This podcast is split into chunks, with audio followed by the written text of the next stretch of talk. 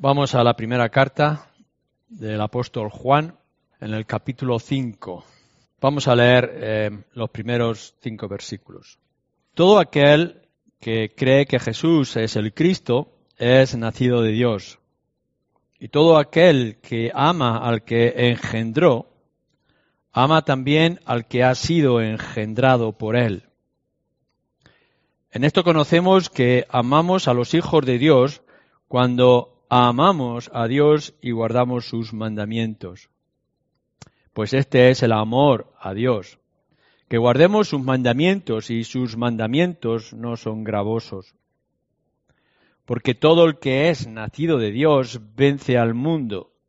Y esta es la victoria que ha vencido al mundo, nuestra fe. ¿Quién es el que vence al mundo? Sino el que cree que Jesús es el Hijo de Dios.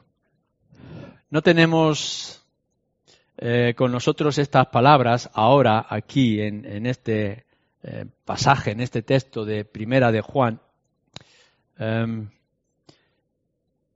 para evangelizar, para, para llevar el Evangelio a la gente. Es verdad que podemos utilizarlo, que lo podemos tener para llevar las buenas noticias al mundo, que es la, el mensaje preferido, específico, enfatizado de los creyentes, de poder ir a la gente, al mundo y decir que creemos y somos salvos, que la salvación es por medio de la fe, etcétera. Es decir, es el mensaje característico de, de los evangélicos.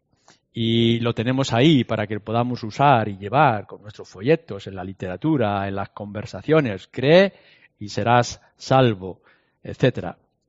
Pero cuando lo leemos en este contexto no está aquí para que sea el instrumento de evangelización o de proclamación, sino que nos lo ha dado y está aquí para nosotros, los que ya somos creyentes y ya hemos sido evangelizados y ya hemos sido salvados por la sangre de Cristo, porque ya hemos puesto nuestra fe en el Señor Jesús está en el contexto de los creyentes y está dicho para los cristianos y está dicho para la iglesia. Em, cuando podéis ver las diferentes frases, las ideas, los mensajes que Juan está trayendo en su carta, esta carta de Juan no es para el mundo, es para los creyentes. Y aquí en su contexto inmediato está para los creyentes, para hombres y mujeres de, su iglesia y también para nosotros mismos. Y está en el contexto del amor, es decir, que nos va a hacer pensar en esta idea porque lo va a relacionar, está relacionado con el amor cristiano. Y también, como hemos visto en otras ocasiones ya, en el contexto de nuestra identidad, sabiendo que, conociendo que, y cuando podemos meditar en estas palabras, nos recuerda del amor fraternal y nos recuerda quiénes somos, eh, dónde estamos, a quién pertenecemos, etc. Así que nosotros vamos a mirar estos primeros versículos desde la perspectiva que, que Juan lo está trayendo para nosotros. varias cosas que tenemos que mirar. Lo primero es que una vez más tenemos que recordar la sencillez de nuestra religión cristiana, de nuestro evangelio, de, dónde estamos y cómo hemos llegado y qué es lo que nos mantiene.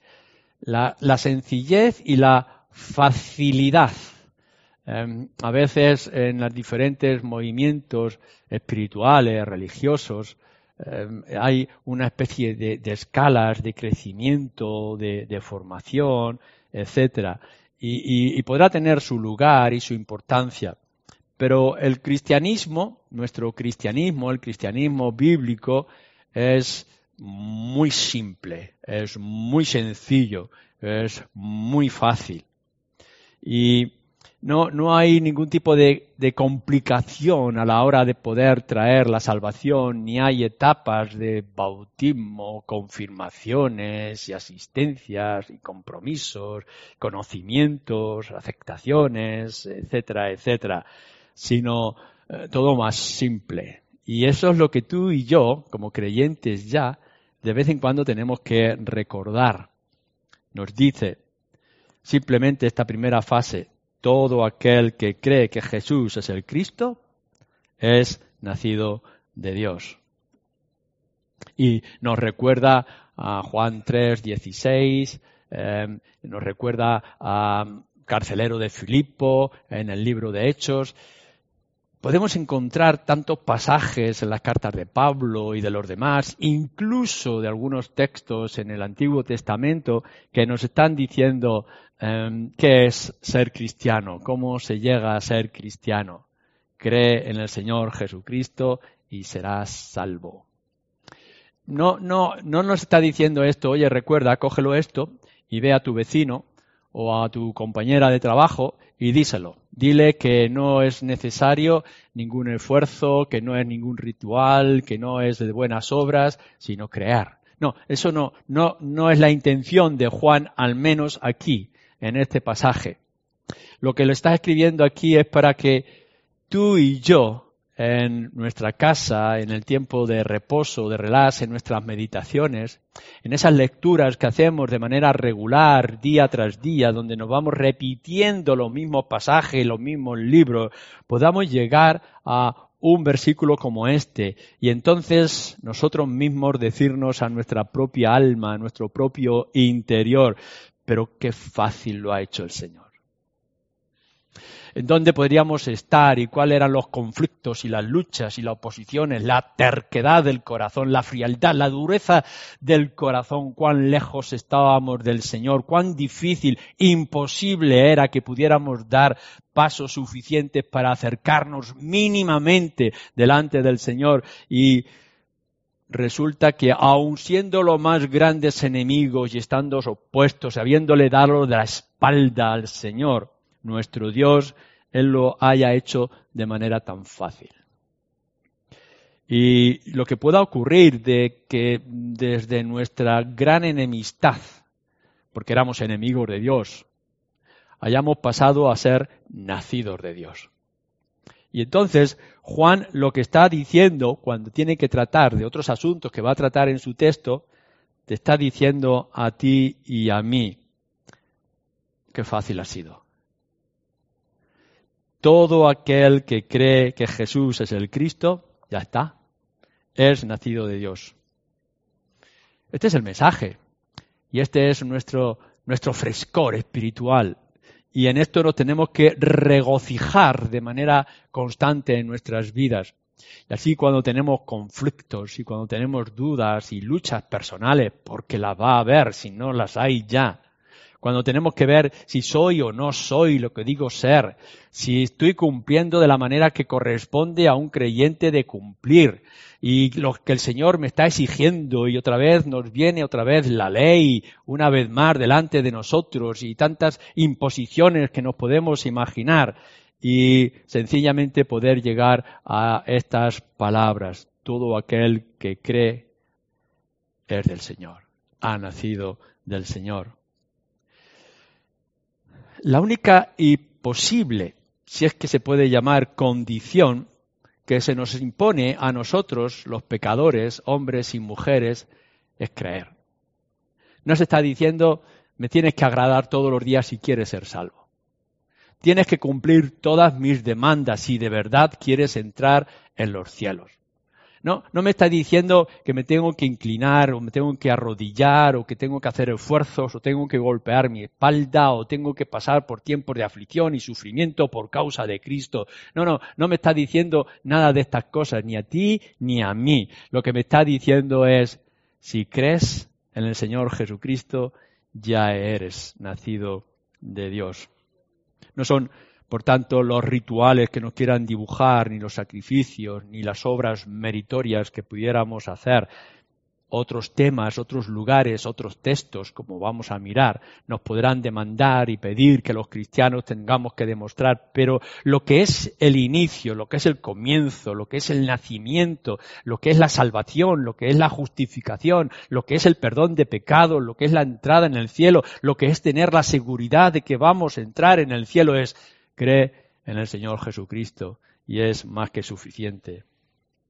Creer no es únicamente un, pensamiento o una idea que podamos tener aquí, em, no es algo intelectual, no es la aceptación de unas verdades, em, no, es, no es simplemente aceptar lo que ya hemos visto, lo que ya sabemos o lo que ya tenemos, sino poner nuestra confianza, es dejarnos llevar, es rendirnos. Cuando está hablando la escritura de creer o de tener fe, es, es eso, que confiemos, que descansemos, es que aceptemos la verdad, pero que disfrutemos de esa verdad.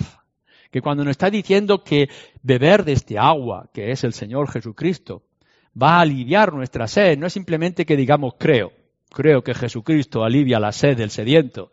No, lo que está diciendo es bebe de este agua que te va a quitar la sed. Y que cuando veas que estás perdido, que puedas saber que hay un camino cierto que lleva al cielo, que es nuestro Señor Jesucristo. Y no es simplemente que sepas que hay un camino que te lleva al cielo, sino que te pongas a caminar porque su camino es fácil, porque es sencillo, porque podemos ver que Él es nuestra dirección y Él es nuestra fortaleza. No, no está diciendo que únicamente aceptes las verdades, sino que vayas a ellas y las hagas tuyas y que disfrutes. Así que Juan le está escribiendo a los creyentes en esta carta, le está diciendo algo que ya saben, pero que es necesario que nosotros disfrutemos, que la devoremos, que la degustemos cada día.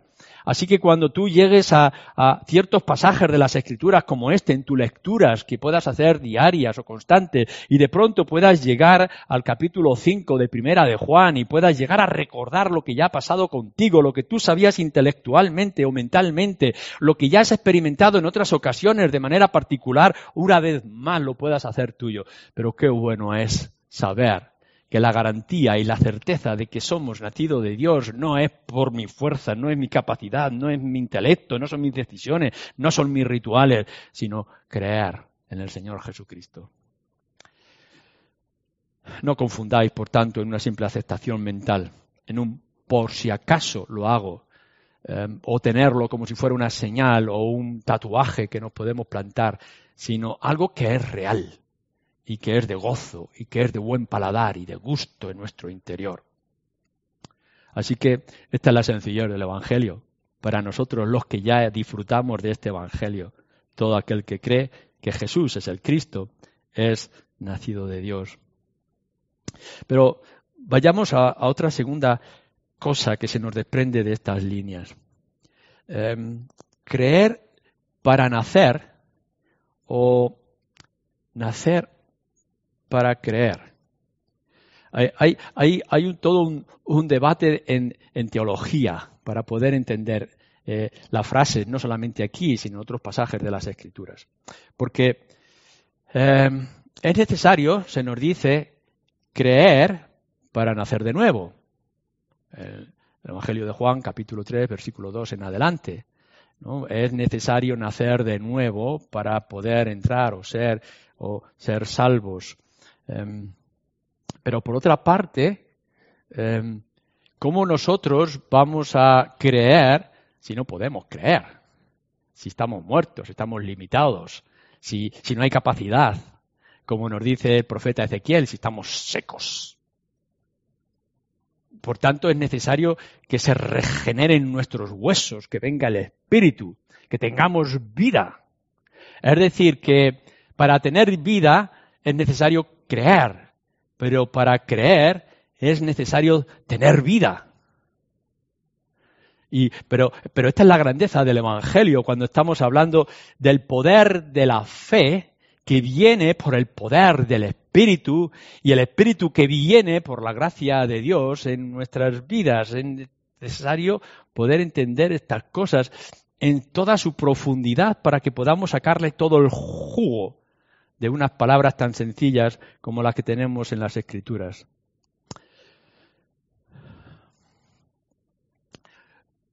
Tienes que creer, tienes que tener fe, tienes que descansar en la persona y en la obra del Señor Jesucristo si quieres llegar a ser hijo de Dios. Es necesario creer para ser hijo de Dios. Así que el que pueda estar perdido, el que pueda estar escuchando el Evangelio, el que pueda estar confundido en la gente de la calle, cuando tengamos que acercarnos a ellos y decirles dónde estás espiritualmente y podamos ver que están lejos, lo único que tenemos que llegar y decirle, bueno, no todo el mundo es hijo de Dios, ¿verdad? Todos somos criaturas, ¿no? Somos todos hijos de Dios. Juan 1, 12. Pero cree y todo cambiará porque a los que creen les es dado la capacidad, la comprensión, la relación y el disfrute de ser hijos de Dios. Así que cogemos Juan 1.12 y se lo decimos con toda tranquilidad a quien quiera oírlo. Para poder llegar a ser hijo de Dios y tener una relación con Dios es necesario que creas. No sabemos cuáles son sus situaciones espirituales y sus luchas, sus comprensiones, etcétera, pero el carcelero está desesperado, quiere quitarse la vida en una situación tremenda porque sus prisioneros se han escapado y puede gritar, ¿qué tengo que hacer? ¿Qué tengo que hacer para ser salvo? Cree solamente. Cree solamente. Así que nosotros, para que podamos llegar a ser hijos de Dios y no enemigos de Dios, para poder estar cerca y no lejos, para poder dejarnos caer en su regazo y no caer en el fuego del infierno, lo que nos está diciendo es, cree en el Señor Jesucristo. Pero claro, a la misma vez, nosotros como creyentes tenemos que entenderlo de manera diferente. Fijaros cómo nos está diciendo aquí Juan. Todo aquel que cree que Jesucristo, que, Jesús es el Cristo, es nacido de Dios. Es decir, que nosotros ahora podemos ver y saber que somos creyentes, que hemos creído porque hemos nacido de Dios, porque es que en realidad nuestro engendrar, porque es Dios quien nos engendra, nuestro engendrar empezó más allá de nuestra comprensión de fe. Es decir, que Dios empezó a obrar en nosotros. Ya, ya éramos hijos suyos cuando aún no habíamos clamado con nuestra voz. Aún no habíamos salido del vientre, cuando ya éramos hijos de Dios porque el Espíritu estaba obrando en nosotros. No, no era necesario que Jeremías creyera para que pudiera sentir después, como él dice, desde el vientre de mi madre. Ya Dios me conocía. Pero esto, pero este es el misterio glorioso de la teología y, de, la, de la doctrina, que Dios nos engendra a nosotros dándonos la simiente de la fe para que podamos clamar que Él es Cristo nuestro Salvador y que por medio de esa fe podamos ser lo que ya somos, nacidos de Dios y engendrados por Él. De tal forma entonces que cuando nosotros hablamos de fe, que es algo tan sencillo como descansar en el Señor y en su obra, cuando hablamos de esa confianza plena y única en el Señor Jesucristo, en realidad no estamos hablando de méritos nuestros, porque, porque es la obra de Dios, que somos salvos por su gracia, salvos por su obra, desde nuestro interior, a nuestro exterior, desde lo que se produce para que veamos a lo que vemos, que es la cruz de nuestro Señor Jesucristo. Claro, entonces, generalmente eh, leemos, no digo que sean todos nosotros, pero generalmente leemos en el Evangelio de Juan, capítulo 1, versículo 12. Nos dice, nos dice así, lo volvemos a recordar. Mas todos los que le recibieron, a los que creen en su nombre, les dio la potestad, la posibilidad, el hecho de ser hechos hijos de Dios. Y lo repetimos, no todos son hijos de Dios, son criaturas, y nosotros llegamos a ser hijos de Dios eh, por medio de la fe, de creer en su nombre. Pero fijaros bien lo que nos dice el versículo siguiente los cuales no son engendrados de sangre ni de voluntad de carne, ni de voluntad de varón, sino de Dios. Es decir, que está diciendo es necesario que creas para ser hijo de Dios. Pero esto no es por la voluntad que tú has tomado y has decidido, sino que el que te engendra y que obra en ti es Dios mismo. Es decir, que Dios de alguna manera ya empezó a ser tu Padre antes de que tú pudieras decirle a Él Padre por medio de la obra del Señor Jesucristo. Somos nacidos de Dios por la fe para ser hijos de Dios. ¿No es esto sorprendente? Que, podamos decirle al mundo que haga algo que no puede hacer, pero que tenemos la certeza de que Dios lo va a hacer en el corazón de las personas. Que nosotros podamos decirle al mundo simplemente tienes que creer, confiar que Cristo Jesús ha muerto en tu lugar llevando tus pecados para poder justificarte delante del Padre, pero que ese paso que tienes que dar en realidad es la obra de engendración, de obra de nacimiento que Dios ha hecho en tu interior. Creer para nacer y nacer a la misma vez para creer. Así que disfruta. Haz tuya estas verdades hermosas en tu propio corazón. Y podré pensar y decir qué gran momento fue la experiencia de mi conversión. Cuando yo me sentía frío o alejado, o sentía en mis espaldas el peso de mi pecado, o mi conciencia me acusaba y en mis pesadillas podía ver que había condenación y infierno para mi alma y que el momento que puse por primera vez mi fe y mi confianza en el Señor Jesucristo, aquellas nubes oscuras, aquel temor, aquella pesadez, desaparecieron por completo. Pero cuando yo me veía liberado de toda aquella carga por medio de la fe, no es por algo que yo pudiera haber hecho que fuera agradable a los ojos de Dios, un sacrificio, un esfuerzo, un mérito alguno, por mínimo que fuera, sino que en verdad Dios ya estaba obrando en mí para que yo, incapaz, pudiera decir, Cristo, perdón, sálvame, toma mi lugar.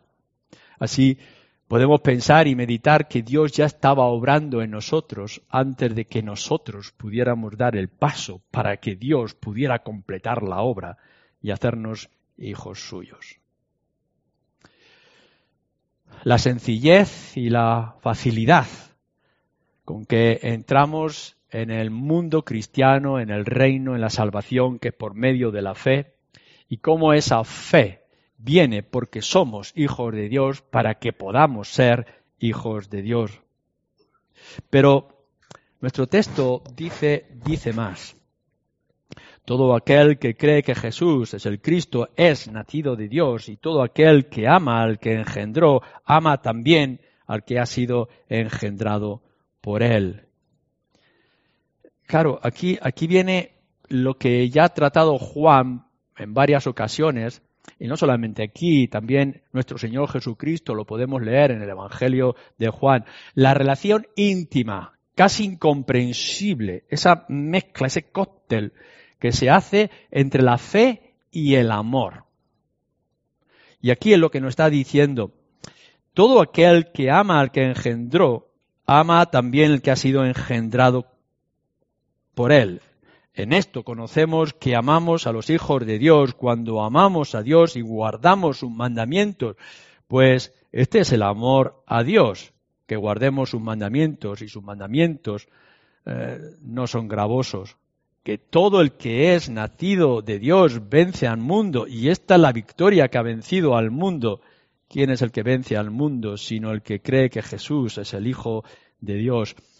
Toda esta relación de, creer y de nuestra vida nueva y de nuestra relación con Dios y nuestra relación con los hermanos, no la podemos separar de la fe. La fe no es algo como una mota de polvo o no es como un objeto que entra en nuestro espíritu, en nuestra alma y se queda allí. No, la, la, fe que hemos recibido a la hora de nuestra conversión es como una semilla que se extiende, que se expande, que lo cubre todo. La, fe, entre otras muchísimas cosas, ya lo hemos hablado acerca del amor fraternal y lo tendremos que seguir haciendo. La fe implica amor a Dios. No, no es únicamente que nosotros tenemos que aceptar una verdad del Evangelio y hacerla nuestra y poder ver que ahora hemos sido salvos y que somos hijos de Dios, es que esto, este, este, esta fe en el Señor Jesucristo, que nos ha llevado a una relación íntima con el Padre, no puede producir otra cosa que amor por el Padre el que ama al que engendró, aquel que es capaz de dar la vida, eh, en el cual hemos puesto nuestra confianza porque estábamos muertos, podemos mirarle a Dios y podemos amarle. ¿No, ¿No recordáis en el tiempo en que teníais temor de acercaros a Dios porque Dios era un Dios santo y era un Dios justo? ¿Quién puede estar delante de un Dios como Él? Cómo podemos responder? Y cuando veíamos que habíamos pecado, eh, eh, lo más que podíamos llegar a capacidad es ir y confesar en el confesionario por si acaso habría perdón, porque teníamos temor de caer en un Dios airado que es justo y que es santo. Eh, pero ahora no. Por medio de la fe ahora nos acercamos a un Dios que es Padre, que es cercano, que es tierno, que es paciente, que disciplina, pero disciplina con ternura, y entonces lo amamos. Ya no es el Dios que tememos, con el temor, que había por nuestra caída y nuestra naturaleza, sino que ahora hay afecto, hay amor, hay deseo de estar con Él. Pero no solamente esto, sino que nuestra fe que nos lleva a amar a aquel que nos ha engendrado, que nos ha dado la vida, también nos lleva a amar a todos aquellos que Él ha engendrado. La fe te lleva a una relación con Dios y te lleva a una relación con toda la familia de Dios. Por eso dice, y todo aquel que ama al que engendró, al que ha dado la vida, tiene también que amar al que ha sido engendrado por él, porque como ya decíamos en otra ocasión, ¿cómo puedes amar a Dios que no has visto cuando no amas a tu hermano que sí lo ves? Pero hay, algo más en este, en este elemento. Eh, no solamente es que a la hora de haber creído y haber puesto tu confianza en Dios, que te ha dado este nuevo nacimiento y esta relación con el Padre, produce, como hemos dicho, por, por primer lugar o en primera forma, amor a Dios, pero en segundo lugar te produce también amor a los hermanos, a los que están a tu alrededor.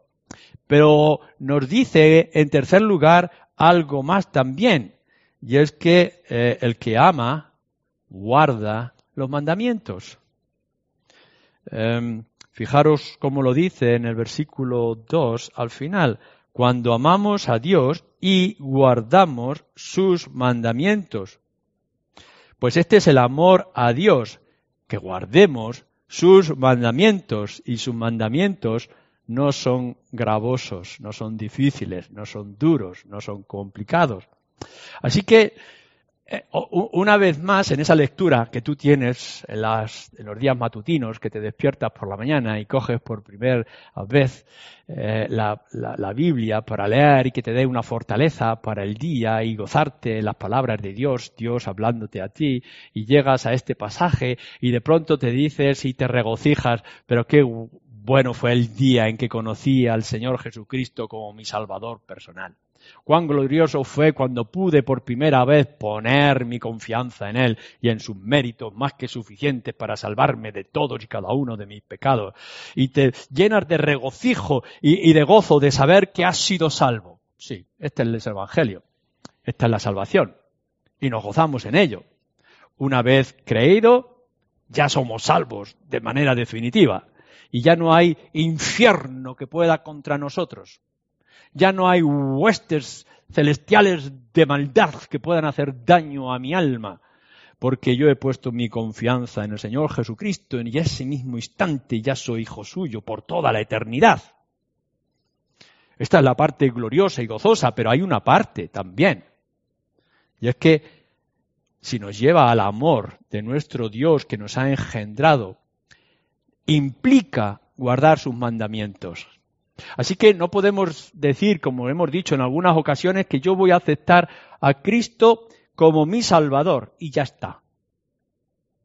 No, la Escritura demanda de nosotros que aceptes a Cristo como tu Salvador, pero a la misma vez implica que es tu Señor. Es decir, que lo amas a Él por lo que Él es y por lo que Él ha hecho, y amas al Padre por toda su gloria, majestad y misericordia, pero ese amor, dice, te debe de llevar a guardar sus mandamientos. Por eso es que lo repite en varias ocasiones en el Evangelio de Juan. O aquí, eh, tal como podemos ver en el capítulo 2, versículo 3, en el capítulo 3, versículo 23, eh, y podríamos seguir constantemente en diferentes otros lugares una y otra vez. El Evangelio de Juan capítulo 14 también, versículo 15, versículo 21, versículo 23, capítulo 15, versículo 10, una y otra vez. Si me amáis, guardad mis mandamientos. Así que no te relajes, porque Dios no se conforma con unas meras palabras. Si estás en tu habitación y estás en el cómodo de tu Señor, de tu sillón y le dices, Señor, ¿cómo te amo por haber salvado mi alma? Porque a la misma vez el texto y la escritura te está diciendo, bueno, si me amas, como dices que me amas, guardas mis mandamientos. Obedéceme, cumple, responde con respecto a todo aquello que yo te he puesto en la palabra, mandamientos específicos o principios generales o ejemplos a imitar, etcétera, etcétera. Y podemos recorrer toda la escritura diciéndonos a nosotros mismos, si amamos a Dios, guardemos, cumplamos aquello que Él nos demanda. Porque ya no es tanto que tú tengas que cumplir los diez mandamientos, y todo aquello que se extiende alrededor de los diez mandamientos, porque los diez mandamientos se extiende y se difumina extensamente en adorarle, en servirle, en guardarle tiempo, en reposar en él, en no tener codicia en nuestros corazones, en no que no haya envidia, ni mentira, ni tantas otras cosas, y se, y se extiende de una manera tan grande y tan amplia, eh, porque Dios no se conforma con las palabras, sino que Dios busca los hechos, pero no para salvarte. Ya eres salvo, ya eres su hijo.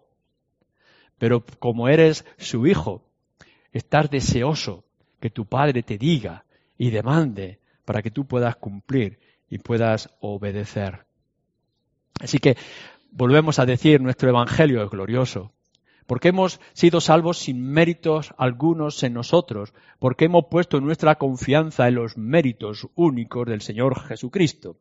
Y que esa confianza que hemos puesto en sus méritos nos ha llevado a una relación tremenda, que es nuestra relación como hijos con Dios el Padre, que en realidad es el que nos ha engendrado y nos ha dado la vida, y que eso nos ha llevado, nos ha motivado a amarle a Él con todo nuestro corazón, toda nuestra alma, toda nuestra mente y toda nuestra fuerza, y a nuestros semejantes, a nuestros hermanos, igual que nos amamos a nosotros mismos.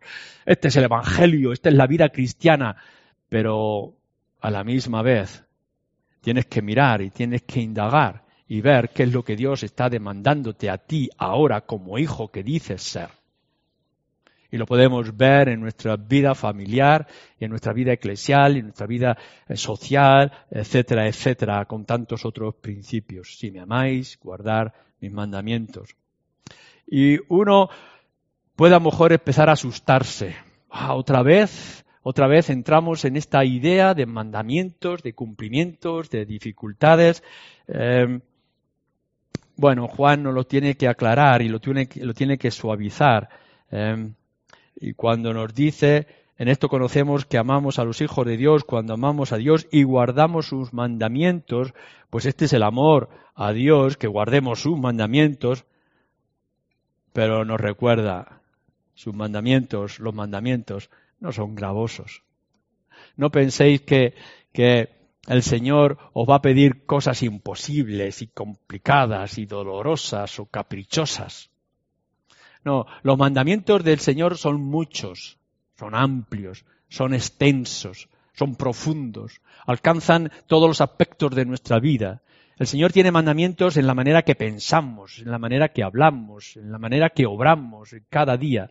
Tiene mandamientos para cuando tenemos intimidad o cuando tenemos público delante de nosotros, mandamientos en la familia, mandamientos en la calle, mandamientos en la iglesia, en todos los lugares. Eh, leer las cartas, leer los, los evangelios, leer el Antiguo Testamento y no hay parte en la vida del ser humano tuya que no esté regulada por los principios de las escrituras, pero a la misma vez nos está diciendo, pero esto no es difícil, esto no es complicado, esto nace del amor, nace de la relación con el Padre. Así que cuando te está pidiendo algo, no te preocupes, porque Él está allí y Él será tu fortaleza. Y si ves que es difícil porque hay provocación y hay debilidad y hay tentaciones, no te preocupes, porque hay salida para todas las pruebas. Yo no te voy a dejar caído, yo te voy a levantar. Eh, no, no hay complicación. Venir a mí.